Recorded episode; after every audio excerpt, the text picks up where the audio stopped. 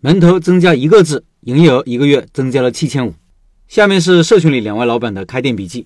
写笔记其实不简单的，因为文字背后是观察和思考，思考最后会变成价值，价值可能是成长，可能是收入的增加。先看第一个案例，门头一改，营业额增加。老板说，刚才在看货款结算的时候，发现面的货款比之前多了三分之一。以前每个月一千五左右，这个月有两千一百五十。之所以增加这么多面，是因为招牌改了，以前是花溪牛肉粉，十号左右把招牌改成了牛肉面。牛肉粉，因为粉的销量没有下降，所以面食的销量上升，使营业额增长了七千五，这很有意思。我在想，面我们一直是有的，但写在招牌上，销量却增加了，这说明什么呢？说明招牌上的信息对转化有直接影响，而且影响很大。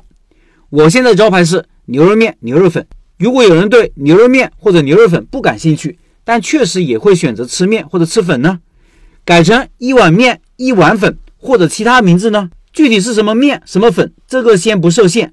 重点是通过面和粉把受众人群吸引过来，来了再做选择，这样会不会进一步提升营业额呢？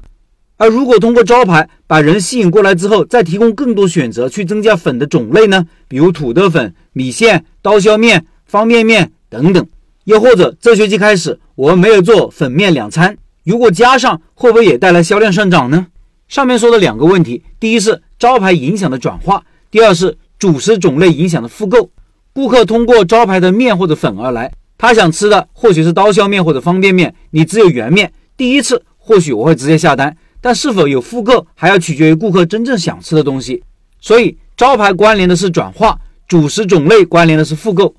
这里值得说一下，之所以这学期没有做粉面两餐，是为了省时间，而省时间是因为这学期计划把外卖做起来，当时想的是。外卖如果做两餐肯定是做不过来的，粉几秒就可以出餐，一旦餐面就要等面煮好，而一份面要煮两分钟，而出餐高峰呢只有十一点半到十二点半，一个小时，时间是有限的，所以才停了两餐。但目前的情况看，学校已经不允许商家做美团或者饿了么的外卖，另外一个平台俺来也的单量也并没有达到忙不过来的程度。这种情况下，增加两餐选择或者增加主食种类。如果能够提升营业额，其实完全可以尝试的。案例二，老板说我傻，自己的店却倒闭了。老板说，镇上有两家麻辣烫，旧店倒闭了，新店却越来越好。老店开了好几年了，口味不错，但生意一直不温不火。老板换过一次店铺，开始开在三流位置，后来换到镇上主街一条岔路里面的第四个店铺，一样也是三流位置。虽然离主街差四个店铺而已，但是没人流，没曝光，岔路进去就是死胡同。没事，人是不会进去的。环境很简陋，大到门头店铺装修，小到碗碟，都是旧市场拼凑而来的，削尖了脑袋，省到了极致。一天和老板聊天，老板说我店铺位置比他贵一万多，装修还花了那么多万，说我是不是傻？他的理由是小地方就那些人，要吃的人都会来吃，不吃你再装修也没用。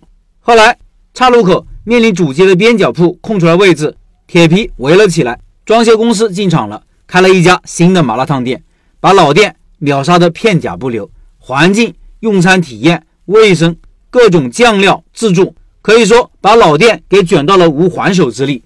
但凡老店的老板用点心、未雨绸缪，别那么随意，凭借着自己老店的优势，也不会有这个下场。